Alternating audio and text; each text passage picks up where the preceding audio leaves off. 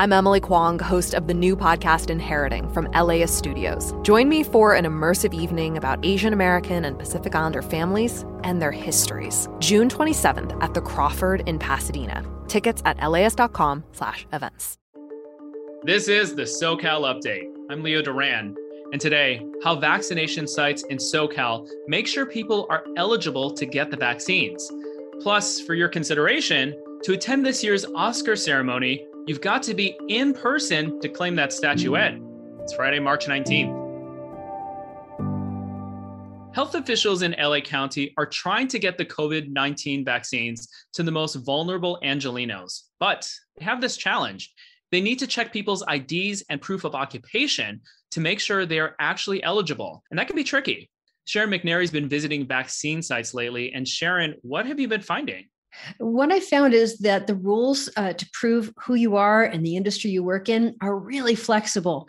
Here's why the county wants to vaccinate people who work in jobs that put them most at risk of infection from the coronavirus. But people who work in food service and farming, janitorial services, sometimes they don't have traditional forms of ID like driver's licenses, especially if they're immigrants. So then what happens?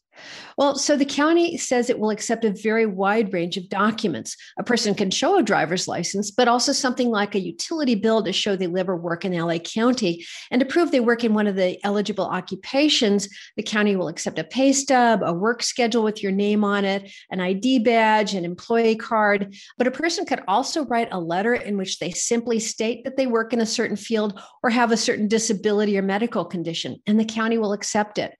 These flexible rules meant to help vulnerable people also leave room for those who are less vulnerable, but who fit the categories to get their shots right now. Hmm. Okay, so then, Sharon, with such a broad range of documents, do any people get turned away?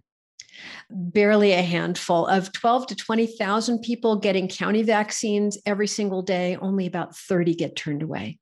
All right. Thank you a lot, Sharon McNary, for that reporting public transit agencies in Los Angeles and Orange counties are set to receive more than a billion dollars in federal aid to help them recover from the pandemic. Ryan Fonseca from LAist covers transit for us, and he has more. Hi, Ryan.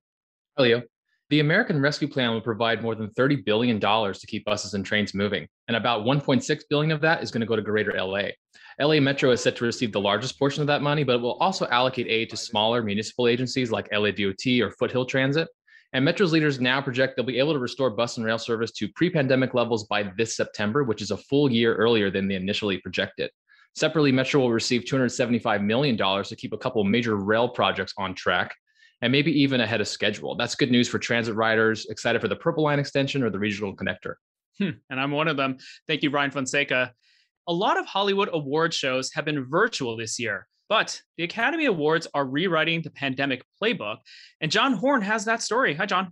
Hey there. So, if you're nominated for an Oscar, you better show up because you won't be able to join online. Hmm. That's the unequivocal message that the producers of this year's Oscar ceremony sent to nominees, all of whom just found out on Monday that they'd even been shortlisted. The April 25th show mainly will be staged at downtown's Union Station, and the Academy of Motion Picture Arts and Sciences said the ceremony will be like an active movie set with COVID testing and safety protocols. But for those who still might worry about attending the Oscars or have scheduling conflicts, the Academy was blunt no Zoom, no exceptions. okay, so dust off those gowns and tuxes. Thank you a lot, John Horn. And thank you all for joining me on this SoCal update. I'm Leo Duran, and we'll see you on Monday.